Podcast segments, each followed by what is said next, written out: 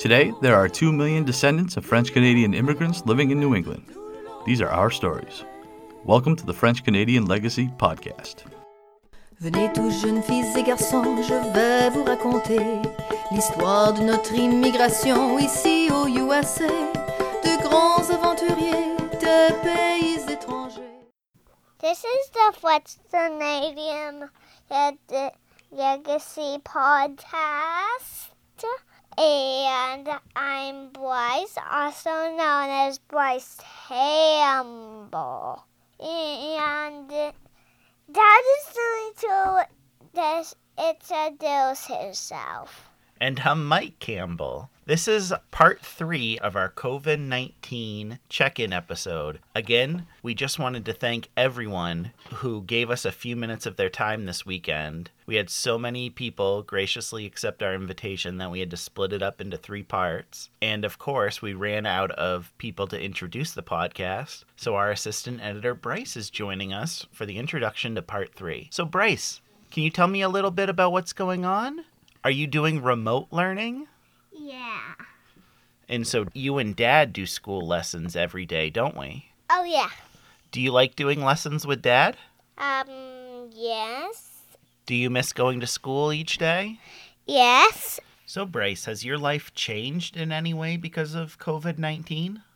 Well, because of the virus. And because I don't get to play with I very much. No, you don't get to play with your neighbor friends anymore because we're doing social distancing, right? Yeah. We hope you enjoy uh, listening to part three, and we want again thank everyone who helped us recording this weekend. So our next guest joined us in episode 20. He is a proud Franco-American and is the current mayor of Biddeford, Maine. Alan Casavant, welcome back to the podcast. Glad to be here. So how is Biddeford doing in this Well, current crisis? all right. You know, I mean, um, it's tough on everybody, but um, people seem to be socially distancing themselves and trying to help out the local businesses by pickup or whatever it happens to be. And city government has, you know, took a couple of weeks to make sure that all services are maintained, make sure staff can work at home. It's quite a process because there's no playbook. Sure. And, what steps are you taking to make sure that those services could the, the services that need to continue can continue? Well, two weeks ago, we started meeting and with staff brainstorming how to deliver those services. And um, then, as the governor's orders came through and other realities checked in, then we had Sure. to move staff out of out of City Hall, out of the various um, city buildings. Um, our IT guy Jerry worked a system where he could uh, establish uh, computer connections from the homes to the uh, the office, the central uh, IT spot and it seems to be working. Of course, police and fire and public works they're they're 24/7 anyway. Of course. Yeah, no, that's tough. Now, how much time do you have spent now coordinating between maybe other towns or even at the state level? I'm not sure how much time. I know that there was a con- phone conversation with the city managers with the governor uh, last week. Um, there's been some conversations with with uh, some of our nearby communities, our Sure. state reps. We've been talking with them too. You know, one of the problems, of course, is that you know it's tough for a city to act in isolation. I mean, we can put all these different rules in place, but if our neighboring city or town doesn't do it, that's problematic. Trying to find a way in which the region itself could come up with some consistent rules and regulations. Yeah, no, I think that's really smart. And what does your day to day now look like? I'm curious that you oh. can't, can't go into City Hall. Last week I went maybe once or twice. This week probably be about the same. Yeah. I mean, again, the building is essentially shut down, and most staff are not there. There were a couple, you know, especially in the clerk's offices, some that are working, at least, you know, processing the mail and so forth. sure. Most of my work is essentially online. Uh, council meetings are now going through Zoom. Committee meetings are going through Zoom. So it's it's a different world. Yeah, no, for sure. And one last question for me is do you have any suggestions, advice for someone kind of like myself, and I'm sure it happens to a lot of people in Biddeford who are now stuck inside for the foreseeable future? Uh, a number of them. First off, that whole idea of social distancing is so, so important because, again, just looking at the data that came out uh, around noontime from the state, the numbers are still going up. I mean, anecdotally, I hear about people practicing that and I see that with my own eyes, but this thing is so infectious that it's important for people to think about that all the time. And it's tough because naturally we're gre- gregarious people and we, Sure. we like to be close, we like to socialize, but that's the number one thing. The number two thing, of course, is that in terms of city services, if if there's any disruption or any problems, there is a hotline that you can call. You can call city clerk's office anyway, and it'll be redirected. But uh, be sure to reach out. There's a lot of misinformation and fear, I noticed. Um, so reach out to the department heads or the city clerk out of me. I mean, I'm, I'm pretty easy to find. Too easy sometimes. well, thank you for your time, sir. Good luck. Thank you. Joining us now is a future guest of the podcast, Jane Martin. Now, Jane is a writer and has been published in a number of journals. She is the fiction editor for the online journal Resonance, and she currently teaches writing at McGill University. Welcome back to the podcast. Thank you. Nice to be here. So, what does your life look like now? Ah, well, I'm currently in Maine, Biddeford, Maine, my hometown. I came here from Montreal about 10 days ago. So I'm typically in Montreal full time, but um, my mom passed away a few months ago. And so I've been coming back and forth to sort of uh, deal with house stuff. And now that I'm here, I decided to stay put for a while because uh, there's a state of emergency in Montreal. It's pretty bad in Montreal. So, so before coming here, uh, I was just staying put in my house in Montreal. We were doing um, online teaching, and um, now I'm doing online teaching from here, uh, from. McGill. And my days are just walking outside at the beach now here in Maine. I have a broken wrist, so Oh, trying jeez. to yeah, so trying to trying to figure out how to take care of my broken wrist. And what else? Kind of, you know, I'm kind of a, a case study in what I think what not to do during a global pandemic. okay. I don't think I'm doing much healthy, honestly, but um, trying just trying to get through it. Jared, now how has the transition been for you as far as you have all these in-person classes and now magic, I'm an online teacher. Yeah. Um, well, we start in earnest again tomorrow because there was a suspension of two weeks uh, so that everybody could just uh, be where they needed to be safely. Yeah, I've never taught an online course, so this is different. I just sort of uh, took time to prepare all my remaining uh, lectures and put them online. Now it's just going to be a whole lot of grading online. So far, it hasn't been disruptive too much, but um, probably in like two weeks, I'll feel differently. I'll be doing all my grading, you know, online versus in paper, which I prefer.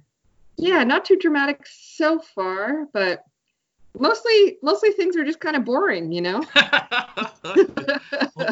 Now, did you notice a difference at all between when you went from Montreal to Biddeford and how the two areas are kind of handling this? Um yeah, okay. I left so 10 days ago. That was before the state of emergency in Montreal. Um, now, Quebec, the province of Quebec, has the most cases of any province, and I think the most deaths. So, I've heard from my friends still there that it's, um, you know, it's pretty strict. I think there's police surveillance right now.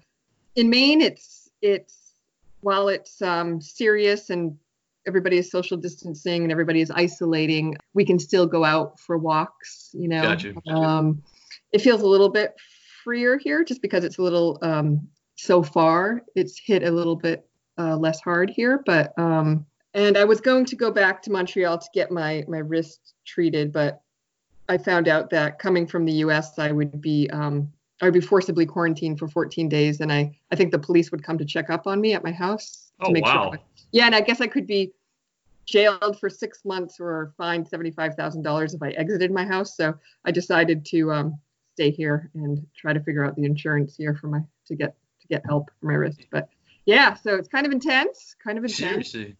Now, the last question, question, excuse me, we've been asking everybody, and your answer may be funny considering what you've said so far. Uh, what would you recommend for somebody like myself who's stuck in an apartment with nowhere to go for the foreseeable future? Oh my god. Okay. Well, maybe can I say what not to do? sure. Answer whatever way you'd like. Like don't become a social media addict like I have become. Um I think it's like really bad. It's like it's just bad. Let me see. I'd say if you can do exercise indoors, do that. Do something like move around. Do things that we know to be healthy for humans as much as you can indoors.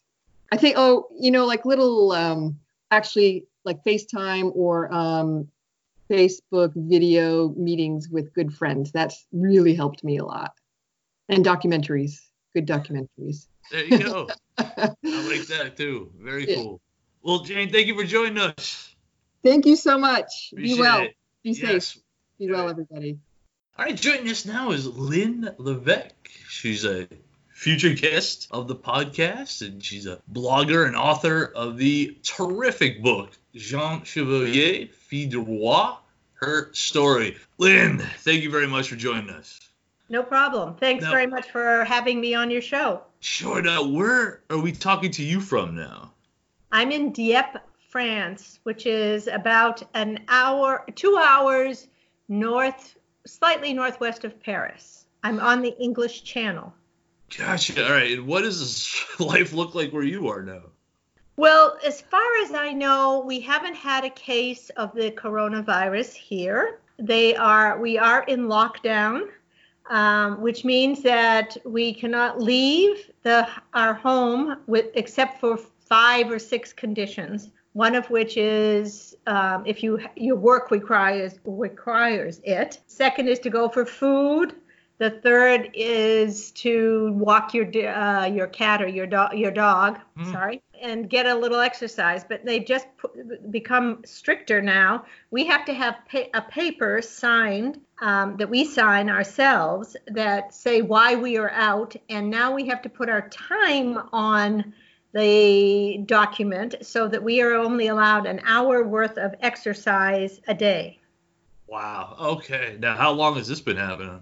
Macron put it into effect on the 16th, and they tightened it, I think, on Tuesday, this past Tuesday, on the 24th, to include the requirement of only an hour's worth of exercise. Gotcha. And we are subject to fines. Um, the first fine can be 135 euros, and if you re- repeat, if you're a repeat offender, all the way up to 5,000 euros. Wow. All right. So, how are you spending your time? And do you have any suggestions for the rest of us now who find ourselves inside all the time? Well, no, I have no suggestions because I am in very bad. Uh, I have a very bad habit of just keeping on top of the news all the time. Oh, wow. States and in the world. I'm trying. I'm also in the middle of a move, trying to move from one place to another, and that's Oh, making it very complicated. So I am not a good. I don't have any good suggestions. I am staying in touch with friends, obviously, and trying to stay upbeat with, you know, cartoons and Sure. bird songs and things like that. And I am staying in touch with my church, both my church here in France and my church in Boston, watching the the services and things like that. Sure. And now, are they? Is it still way too early to even speculate on when you guys might have turned the curve over there in France? Yes, it's too early to uh, Yeah. speculate. I can't keep track of the different statistics, um, Sure. but it, you know, our rate is continuing to climb. I don't think we're as bad as Italy. As far as I know, we're not as bad as Italy or Spain. Um, we're in apparently I just read this morning that the the hospital system is in better shape than the hospital system in the United States. I can't speak to Canada or wherever else, but things are being strained. Obviously, it's a course. strange situation, a very That- strange situation. Not like anything I've seen before. That's for sure. Right. The Well- only thing I can do um, is I'm thinking of writing a Sure. blog about what might it have been like for Jeanne in the 17th, or for anybody in the There you go. 17th century who had to live. For example, she was living in a basically a cabin, isolated on the south of the south bank of the St. Lawrence River, and with three children, three or four children at the time, at one time, and you know, so I sort of think of what what her life might have been like. She didn't have an internet, she didn't have telephone. Yeah. Right. Where, where could she couldn't go shopping at her, you know, once a day or whatever. and sometimes her husband was out hunting animals or hunting for food or whatever. And so I sort of think about what was it like back in the 17th century to be alone, particularly in the winter. You know, so that's a perspective I try to hold, but um, it's difficult. Yeah, for sure. Well, thank you. I really, really appreciate you joining us, Lynn. Well, you're welcome, and good luck to you. Yes, you as well. Stay safe. Okay, you too. Now, our guest, Jason Newton, appeared in episode 18 of the podcast, and he will be on again. He also contributed to our Why Do You Tell the Franco American Story blog series. Now, Jason is a visiting assistant professor of labor relations, law, and history at Cornell. Jason, thank you for joining us again, sir. Yeah, thanks for having me. What does life in Ithaca, New York look like right now? Well, you know, to go along with kind of the, the dire global situation, it's it's raining and cloudy right now, so it even the the kind of weather matches kind of everybody's mentality right now. I think it's it's interesting. Everything's kind of chaotic right now, but you know I've had some time to really you know sit and and get to work on my book manuscript and and read a lot and do a lot of research. So there's pros and cons for sure. Yeah. Now, how many classes were you teaching at the time? Two classes of 60 students. So it's one of the larger classes in the ILR school. And, you know, Cornell decided to give us basically three weeks to prepare to transition online. So two weeks um, break for preparation, and then that came right up to the students' spring break. So um, we're just everybody's just getting ready to to transition fully online. Gotcha. And how's that process been? Transitioning everything within you know two weeks from being a um, uh, in-person class that you've been prepping for forever to uh, all of a sudden, oh wow, now it's an online class. Yeah, well, I think you know my a history class like mine is more of kind of a traditional college class where the students get together and you know listen to a lecture along with a reading and and ask questions. Um, so I don't foresee that being a huge change of moving that online. Um, you know, it'll it'll be uh, a little less um, kind of personable. We can't, sure. I can't kind of, you know, um, interact in the same way. But, you know, delivering the content shouldn't be that difficult. Unfortunately, like I'm very familiar with the technology for doing it, from doing things like this and other interviews. So um, hopefully it'll go smoothly. Sure. Now, have they extended the end of the term? Because of this, or are you guys still scheduled to end at the same time? And how does this impact, you know, terms going forward? I, I don't know. I assume you guys have summer classes and summer programs. They have extended the semester. Um, I'm kind of right now figuring out how to still fit everything in, and I think you know some certain things are still kind of being decided at the administrative level. Um, and I did typically teach the summer classes, and that's also kind of up in the air right now. Uh, I really like teaching the summer classes. I teach, you know, smaller classes to low income and first generation incoming freshmen. Oh, wow. um, but really, they don't know if uh, that's going to happen, if it's going to happen online. I think, you know, as with a lot of different things, we're just kind of taking things as they come and deciding daily, weekly, what, what's going to happen. Sure. Okay. Now we'll get you out of here on this. What suggestions would you have for someone like myself who is now stuck in an apartment and uh, doesn't foresee leaving for quite some time? Picking up a good history book is always uh, something that you can consider. You know, I, I was telling my students that, you know, there's a lot of good environmental history on the effects that um, diseases and pandemics have had on, um, you know, world events. Uh, so if I can just give a few recommendations, if people want to read uh, anything by Alfred Crosby, Uh, there's also a good book called Plagues and People by William McNeill, which really, you know, talks about how something as insignificant as like a microbiotic kind of being can affect all, have these massive effects on on global commerce and trade and world events. Um, you know, I've also been doing a lot of cooking. There you so, go. You know, if you want to try out uh, an alteration on your pork pie recipe, or I, I've been baking like a lot of sourdough bread. I know like a lot of other people have been doing that. I've, I've been reading about it on Twitter. But you know that takes a lot of time, so you have the time now to focus on things like that. I think. That's awesome, Jason. Thank you for joining us, sir. Yeah, thanks for having me. So our next guest is someone we spoke with way back in episode three, an episode that turned out to be a really, really important episode for the podcast. And it really helped us take off. Susan Pinette is a professor at the University of Maine, Orono, where she also serves as the director of Franco-American programs. Susan, welcome back to the podcast. Hi, nice to see you guys.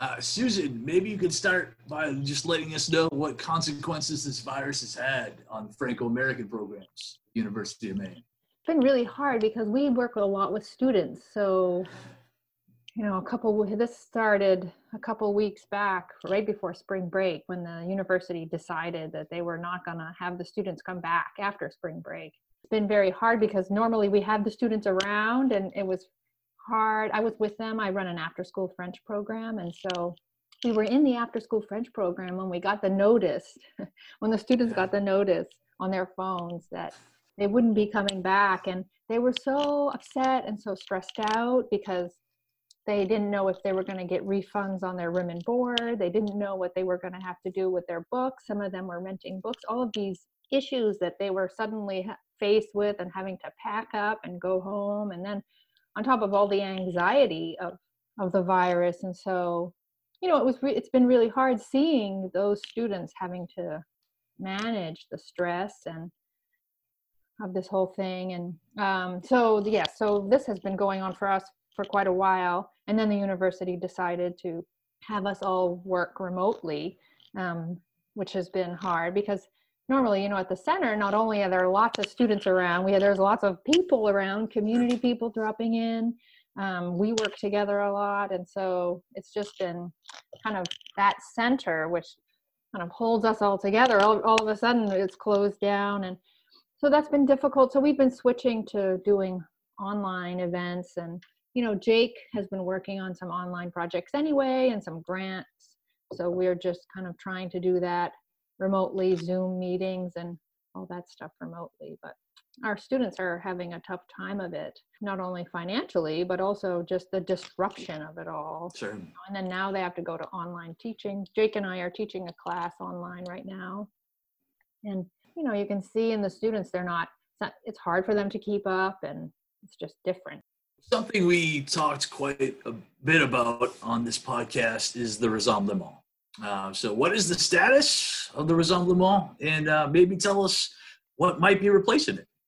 So the Rassemblement, okay, so we, so right now we haven't officially canceled the Rassemblement because everything at the university, I think they, they gave an arbitrary date or I don't know if it was arbitrary, but they said something like April 15th or something, everything was canceled. So officially it's not canceled. But of course, given the way things are unfolding, um, we haven't really decided what we're going to do. What I imagine is going to happen is that we'll do something virtually. We'll probably have a rassemblement similar to what we were doing before, but just have it on Zoom, starting on a Friday night and have people present. We'll organize a schedule of people who are still up for doing it and then do something on Saturday. Um, but we really haven't made any kind of hard and fast. We've been working on getting some online gatherings together that'll start this week. And I imagine that in our staff meeting this week, we'll talk about that rassemblement, kind of what what's going to unfold with that. Gotcha. That's a major bummer if we can't do that for sure. Uh, but I definitely want to ask if you have any tips for someone like myself who is now stuck inside.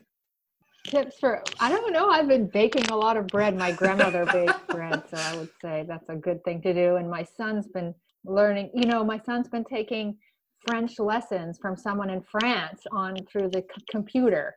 And so, I don't know, those are two suggestions that we've been dealing with. Awesome. Well, thank you so much for joining us, Susan. Appreciate it. All right. Thank you very much. Nice talking. All right, one of the great things that has come about uh, from the podcast is that I've been able to make some new friends in Quebec. And one of the friends is going to be joining the podcast now. Jean Philippe Let's Letoile uh, is also a really, really good teacher. Thanks to him, I've now been introduced to a ton of Quebecois culture. Jean Philippe, thank you for joining the podcast. Pleasure is mine. Now, where do you live? Uh, actually, I live in a small village near the town of Drummondville, which uh, invented the poutine. Invented the poutine. That's right. We're gonna have to have an episode about that someday. Now, what does your town, village, Drummondville look like now? Uh, actually, with the coronavirus, uh, I'm a school teacher, so uh, we've been uh, closed for like two weeks. Uh, most most school, I think all of schools, uh, in fact. And uh, Drummondville itself is pretty locked up right now. Uh, you only can uh, go outside if you need to go to grocery stores, buy food, buy uh, essentials thing, essential things. You mentioned uh, obviously school's been closed for a while. Uh, have they canceled school for the year yet, or are they still just setting dates that they hope to be able to come back by? No, they're evaluating the situation as uh, I guess they want to see if our measures are working. Uh, but actually, what's official is that they are closed until uh, May 1st, if I'm not mistaken. Gotcha. Now, a lot of the schools in the states, again, depends almost school by school, state by state, uh, have taken all their classes, like in New Hampshire, they've taken all their classes, and they've already they've automatically just become online classes. So now we have all these teachers. I know um, who's been my mom's been teaching forever, had you know 48 hours to all of a sudden learn to take all of her stuff and make it into an online class. So it's been a pretty hectic because all these students are now trying to learn how to be online students for the first time. Is that what you guys are doing, or is it just plain off? Uh, actually, that's a mixed uh, situation. Uh, I would say for universities, uh, and to uh, make things clear, over here we don't have uh, college and university. Both are uh, the same. You, you explained me the difference with the US. yeah, but, can you explain how that works? Maybe for people who don't know, Yeah, because I didn't know until I talked to you. The school system for what we call education supérieure uh, in Quebec is uh, about we start first what we call a college, but it's actually I don't know what the equivalent, but it's like a pre-university, and then you start your uh, little classes, and then you go to the university if you want the more advanced classes. But there are two distinct levels. Uh, but actually, college and universities, which we call CEGEP and university, are actually going for uh, online classes. But for high school and elementary school, I think we still we're not there yet. I think they're waiting to see if we will uh, open sooner. Gotcha. So what? So you have no school. You're not teaching. You don't need to put together online classes. What are you doing with yourself we sit wait for things to improve? Uh, actually, uh, we we have a lot of uh, communication with our schools, uh, school board. They are sending us like COVID nineteen informations related about our uh, basic stuff like pays, how will you guys get paid, and uh, everything. If we need psychological support and all those things. Sure. So I think the first step they are doing right now is trying to stab- stabilize the situation. But as for myself, uh, I'm uh, actually building uh, videos on and online classes. I'm preparing for it because I guess that may become the reality. So that's the lot of what I'm doing right now. awesome. That's a really smart move. Now, what what do you teach? We call it uh, univers social, which would be social studies. So uh, I Gotcha. would say uh, kind of mixed with history, geography, and some bit of uh, political philosophy. Awesome. I think that's very cool. All right. And last question: Do you have any suggestions for someone like myself who is now stuck in the apartment for a very very long time? Oh yeah, uh, actually, I would. Uh, if you want to introduce yourself to some uh, French Canadian culture, uh, not limited to Quebec, uh, of course, but where I, I would say about Quebec, I think it's most interesting. Uh, what you could do is to see the more crunchy humor we had. One popular humorous group we have, if you can understand some French, is actually RBO, RBO, which is Rock et Belles Oreilles, which is pretty interesting. A they they are funny, but they're also making pretty. It's not kids humor. Okay, I would say. Gotcha. Uh, Yeah. Uh, but you have also uh, great singers you could uh, see. Uh, one of the best show to watch uh, about COVID-19, uh, actually, which is called Infoman, which I shown you uh, Yeah. a couple of times. But Yeah. actually, uh, to see those Canadian things would be good. But the issue will have, uh, you guys in the US will have, is that you need some kind of uh, VPN to watch them or things like that. All right, Jean Philippe, thank you for joining us, sir. Stay safe. Oh, Pass to you your too. wife and your family, man. Yeah, uh, please uh, have a safe uh, confinement for everyone. exactly. Goodbye. Joining us now is Renee McMaster. Now, Renee will be a future guest of the podcast. Renee grew up in Quebec, but now lives in New Hampshire, where she owns a really awesome food truck called Hot Mess Poutine. Thank you for talking with us, Renee. Appreciate it. Uh, thank you for having me. So, we are hearing an awful lot about the impact of this virus on small businesses, especially those in the food industry. So, how are Yes. things going? What's the deal with you and Hot Mess Poutine? Well, actually, we've been pretty lucky um, because, of course, it's a food truck, so it's takeout. So they call that is an essential. so, so we we've been lucky with Rochester, city of Rochester. They kind of give us few location we can go. Gotcha. Uh, we actually met with um, the health inspector yesterday uh, for all the regulation, and uh, he actually gave us a list of more location Gotcha. because they want to um, give the chance of all, all the very small businesses in, Sure. in town. Right. So, and we're part of it now this year. So, um, there's two other food truck with us. So, what we do is uh, we just keep contact and we do the rotation together and we have a good communication. So, um, if one day I'm on one location, is not going there, it's gonna Gotcha. go to the next location. So, that's great. I mean, I'm, I'm happy about it. Of course, we have to be careful. Right. Um, we wear gloves all the time and we change, we wash our hand every time.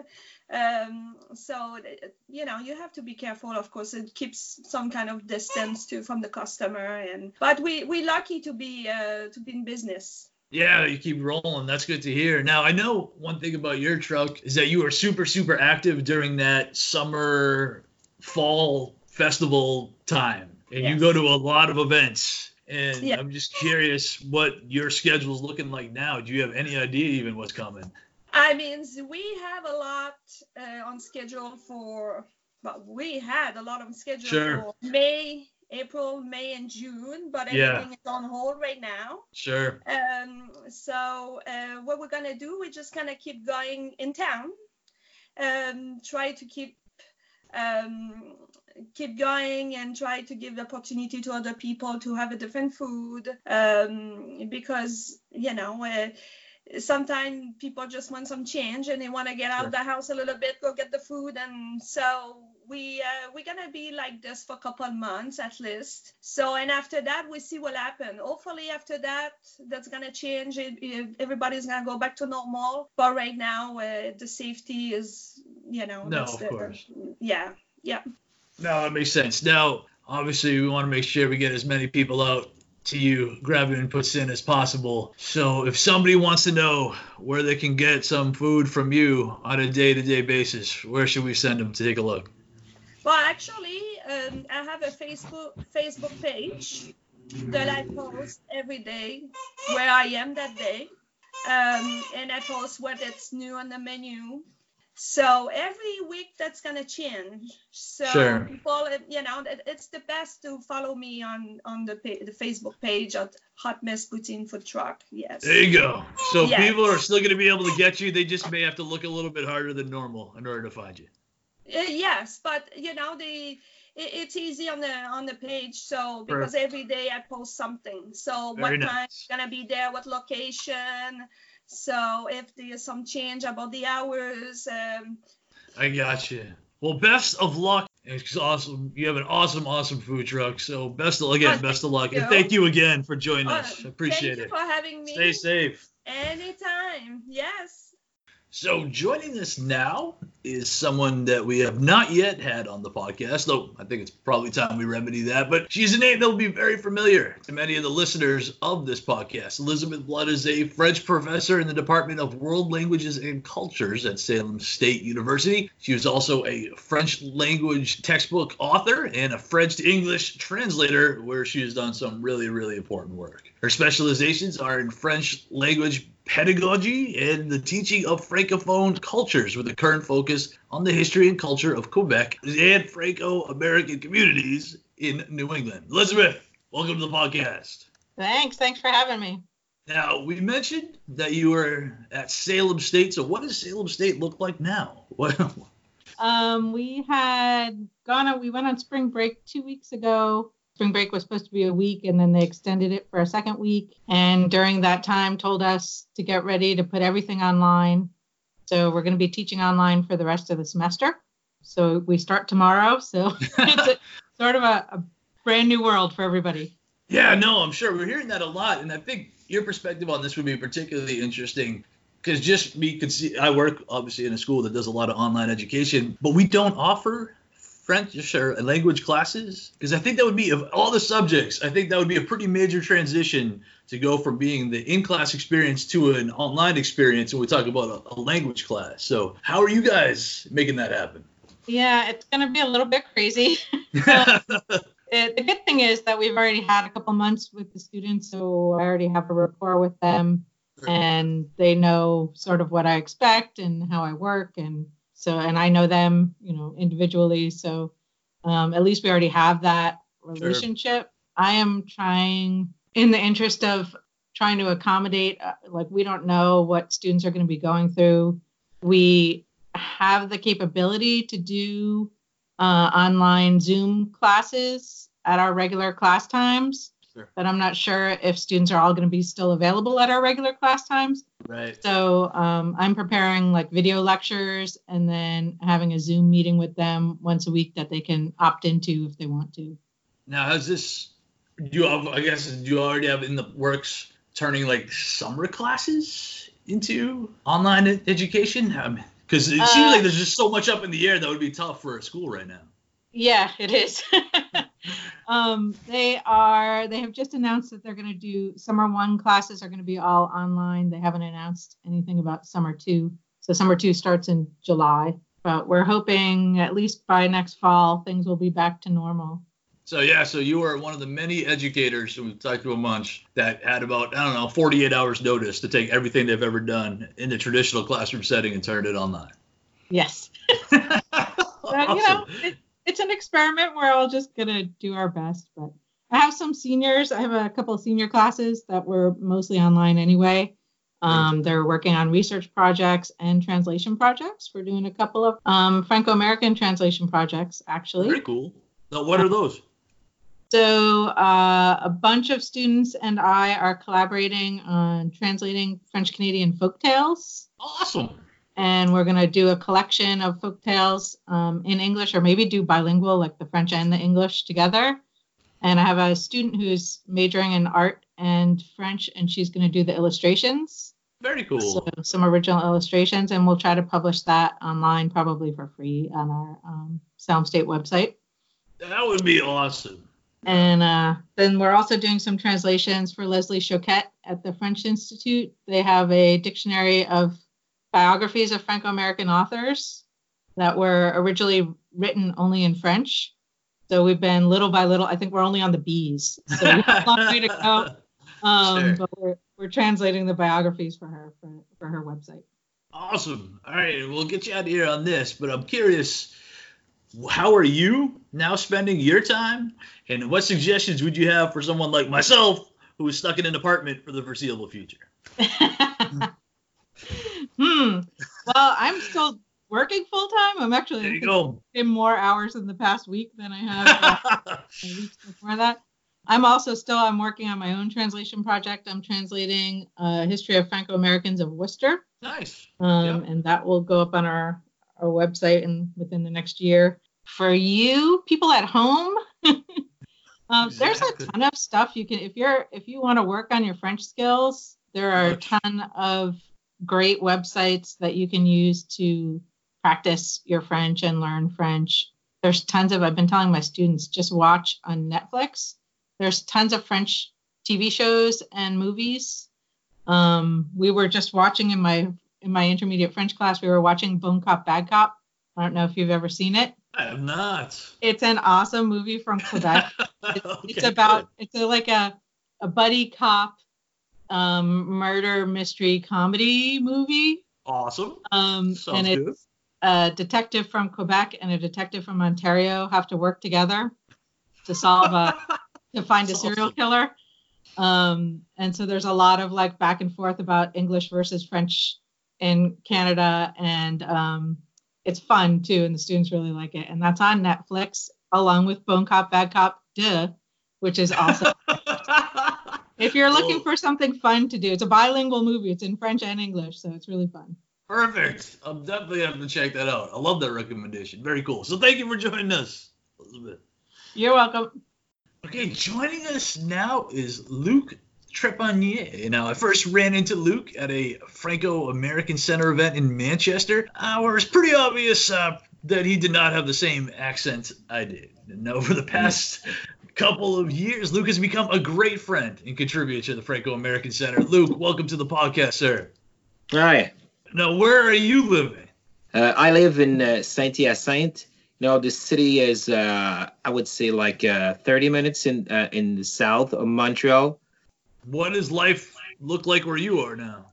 I live in uh, L'Annexe, they call it. Uh, it's a part of the city, so it's um, I would say it's it's really uh, quiet for sure. We uh we actually have only uh, one grocery store, uh, two convenience, and um, so and there uh there are not a lot of people around, you know, but uh, it's uh, yeah it's quiet. What do you do for a living, and how has this impacted that? Because I think this is important. Yeah, I teach music in high school in Saint Hyacinthe. Uh, Howard School is actually 2000. Uh, we have 2,000 students. They have decided to close the school on um, March uh, 12th. So uh, they shut down the school, even though the government hadn't had asked by that time. But uh, the, um, yeah, the school board decided to shut it down. So we uh, and we off. I think it's it's almost three weeks or something. Yeah, and and for some places I know, because I mean, obviously schools over here are all canceled too. Um, Mhm. a lot of places have tried to do the transition to online education, but I mean, you you work at an enormous school, and it doesn't seem like that's what's going on with you guys. Yeah, we don't we don't have like uh, we don't have computer stuff for doing that because probably uh, we uh, we were we weren't prepared. Sure. So, but uh, you know, our uh, director, yeah, it makes sense. So she um she asked us to to to try to put on some uh, exercises online just to get just to try to uh, reach out the kids or something. You know, the um, uh, the bottom line is to uh, not to stress those kids or whatever, you know. So Sure. uh, do it as possible as we can do. No, no, that's tough for sure. So what are you doing then to pass Oh, this yeah. time? Yeah, you know, I'm a I'm a drummer, so uh, I play I play awesome. drums, but I have like a, a electric bass, electric guitar, so and I have like a, a little uh, studio recording, so and I uh, so uh, I've always tell I've always I've always said to me to myself uh, I would like to, uh, to uh, record songs and lyrics and uh, and try to uh, you know hear my voice or something. So yeah and I, I do a lot of reading and uh, yeah like um you know i've been learning english for five years so every morning i try to uh, read something uh like uh for the time being i'm into motown history. Nice. yeah there's a, a, a great book you know and uh, this book is uh, obviously in english so it's it's uh it's one way for me to learn english and write stuff and you know so yeah have fun No, that's awesome. Now, have you been able to connect with any fellow teachers, musicians? You guys getting together online?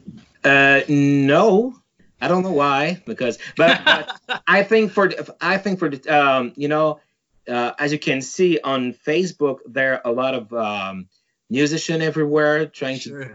Uh, so and that's probably um, yeah um, maybe if we have to stay home longer, maybe we will uh, we will have to deal with it and maybe put on some new stuff and uh, new things or but yeah obviously this is not a very fun situation but Yeah. it would be it would be great if something positive that could come out of it was you had an opportunity to finally create some of the music that you've been hoping to do for a while. I think that'd be cool. Yeah absolutely. Well thank you for joining us lou. Appreciate it sir. Yeah Our next guest joined us in episode 17, where she introduced us to a ton of really interesting Acadian history. Lise Pelletier is the director of Acadian Archives at the University of Maine at Fort Kent. Lise, thank you for joining us again. Thank you, Jesse. Nice to see you. Now, what do things look like now up in Fort Kent? Very surreal. I guess it's eerie. Not much activity in terms of students are, are gone, faculty are off campus. Almost all the offices are closed. Uh, work goes on at the Acadian Archives because requests for research and services keep uh, coming in. And then, of course, there's the technical aspect of archival work, uh, which is cataloging collections and uh, preserving them, and all of that good stuff is, is still going on. I'm working from home though, as most people are as well. The um, the major difference, I think, with everybody else is that our proximity to uh, the border brings another added layer of frustration to um, everything else that we are no longer able to do. Um, my mother lives about 15 minutes from here. And literally, if I go in my backyard, I can throw a stone across the river, and that's New Brunswick. So I haven't been able to see her in three weeks. Oh, wow. Uh, all my kids and grandkids are in Canada. So, yeah, so that part of it is emotional. And, um, you know, there's a worry. My mother's 90 years old. Um, yeah. Yeah, so uh, we're just, you know, keeping our fingers crossed and uh, hoping for the best. Otherwise, I think people are, are extremely resilient. Uh, they've uh, they really have rallied and um, have decided to be of service to those most in need. Uh, we have a restaurant here in Fort Kent, the Whistle Stop, that decided they were going to use their inventory of food and make meals for senior citizens, and they've been That's awesome. them. It is very awesome. And it, it is the spirit of community, really, that um, keeps us going in, in a lot of ways as well. glad you brought it up because I was going to ask about that because it seems, and I've never been there, but from what you have told me about this, uh, about Fort Kent, it's like the uh, community spans both countries. Yes. It's like the larger, it's like a, there's a border that just happens to run Yeah. right through the middle of this giant community, and all of a sudden now you're cut off from half of it. Right, exactly. Yeah. No, that's tough. No, and as far as the work of the archive, you had mentioned that that still continues. Is there anything that has been impacted? Because I, I would think a lot of archival work would be tough to do from remote. Yes. Um, so my assistant is uh, she does the technical aspect of of the collections, and she has to go in. Um, my work is, and of course, uh, we don't get patrons or visitors because um, all the, the you know I mean there everything is is uh, closed to the public. Sure. Um, I do a lot of work from home. I've been helping, for example, to set up an exhibition in Portland, Maine, um, and I'm reviewing uh, pedagogical activities um, to make sure they're historically accurate and uh, relevant. Uh, so, uh, which I really enjoy, uh, and I can do that from home. Uh, so that goes on. Other than that, I, I may get desperate and start grand ménaging. I don't know what that is. Grand ménage is spring cleaning. Spring cleaning. All right, that sounds like a blast. Okay, so my last question then, what? And I hope it's a different answer than next. I'm not super hyped about spring cleaning, but what suggestion would you give to someone like myself who's now stuck in an apartment for the foreseeable future? Yes, very. I, I suggest you go outside every day. I think that's essential for the morale. Um, you don't have to congregate with anybody. You don't have to walk with anybody. Um, I think it's it's a time as well that we can appreciate slowing down. Uh, there's there's really a grace and a benefit um, to that that we uh, we don't think about when we're on the treadmill, right? Um, we go at full speed and we like it because it produces results. Um, sometimes, though, we uh, when we're going too fast, we, you know, really um, don't see much. Um, and so I think this is a time to just kind of say, okay, well, this is it. Uh, there's nothing I can do about it, so let's make the most of it. I've been reading like crazy. Um, yeah, so that's that's good. Um, yeah, and catch up with uh, with people if you can on Facebook or you know write them an email or call. It's all good. FaceTime if you can do that. It's good. Awesome. I like that answer. Thank you, Lisa. I appreciate it. You're welcome. Okay, joining us now is the very first guest we ever spoke with on the French Canadian Legacy podcast. Tim Beaulieu is the man behind the immensely successful New Hampshire Poutine Fest, and without Tim, I am not sure this podcast is even a thing. So, Tim, thank you very much for joining us again, man. No problem. So, what does your new reality look like now? New reality is uh, working from home every day and doing school with my son and my wife every day, and uh, just kind of hanging out around the house and in the backyard. Yeah, so you've you've had a morph all of a sudden into a homeschool teacher, like so many is what I'm hearing. Yeah, that's right. Well, my I'll be honest, my wife Laura is the uh, the primary teacher. Uh, she does a really good job. Her background is in education, so we're really fortunate that she can do that with him. And I do a lot of like his uh, gym class. There you um, go. Things like that. Yeah. That's good to help with. Now, the one Yeah. question I'm sure a lot of people, especially who listen to this podcast, are going to be anxious to hear: What is going on with Poutine Fest? Uh, sure. So, I mean, right now we're we're scheduled for June 13th of 2020. Um, you know, I, I don't know what's going to happen there. Things are becoming difficult, obviously, in, in New England, and you know, just talking to other festivals around there. We're obviously have things open. We've looked at alternate Sure. dates. Um, it's really dependent on how our how our restaurants fare. So we're trying to be supportive of them to kind of weather this un, unforeseen uh, crisis. So, Poutine Fest is one of very many, many things that are just in kind of wait and see mode at this point. Yeah, exactly. All right. So the last question that I'm asking a whole lot of people: Do you have any tips, advice, suggestions for someone like myself who now finds himself stuck in an apartment for a very long time? Wow, uh, that is a, quite a question. Um, honestly, my um, advice to people who are stuck in an apartment or at home is um, this is more of a we'll say this is the New Hampshire way in a bit. Figure out something to do that can make you independent of the system per se. Can you learn how to do something online? Can you sell online? Can you create a course or something that you know? Use find a way to use your knowledge to make some money on the side. I think that when we come out of this, the side hustle gig economy is not going anywhere, and it's a good time to embrace it and find a way to make a new revenue stream for yourself. I love it. All right, Sam. Thank you much. Appreciate it, sir. No problem. No problem, man. Joining us now is the guest we had on our 14th episode. He is the executive director of the Franco American Center out of Manchester, New Hampshire. John Tousignon, thanks for joining us, sir. Oh, thank you, Jesse. So, what's going on in your life, and what does the Franco American Center look like now? It's it's been an interesting few weeks for, Sure for us, for uh, everybody. Of course, it's Francophony month, so uh, we like to celebrate our similar uh, situations with French speakers around the world. And unfortunately, the current situation is not one we like to share.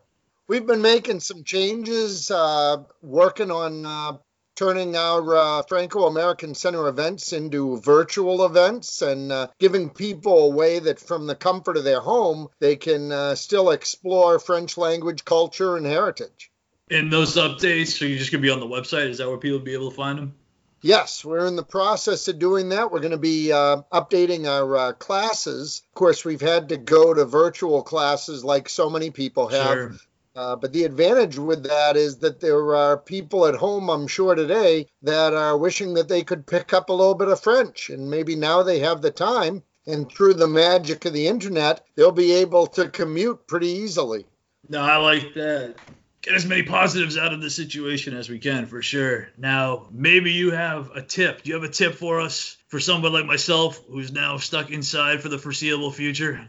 Well, I would uh, certainly look at all the various uh, aspects of uh, French. Uh, there's a great, it's a great time to uh, catch a French movie, and there's a lot of great ones that are out there that are subtitled, so even an English speaker can watch and appreciate the plot while learning some of the language. Uh, some great French music out there. I know you start out with uh, Josée Vachon, and she's uh, fabulous. but Sure.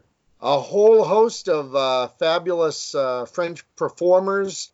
I find that uh, music and films are a great way to uh, have some some French kind of going into your subconscious and uh, making you uh, more capable of feeling like you're uh, if you're trapped at home at least you could be trapped at home on the Riviera in France or in uh, the fifth arrondissement in Paris. That's awesome. Well, thank you, John. Good luck to you. Thank you for all you are doing for the Franco American Center, sir. Much appreciated.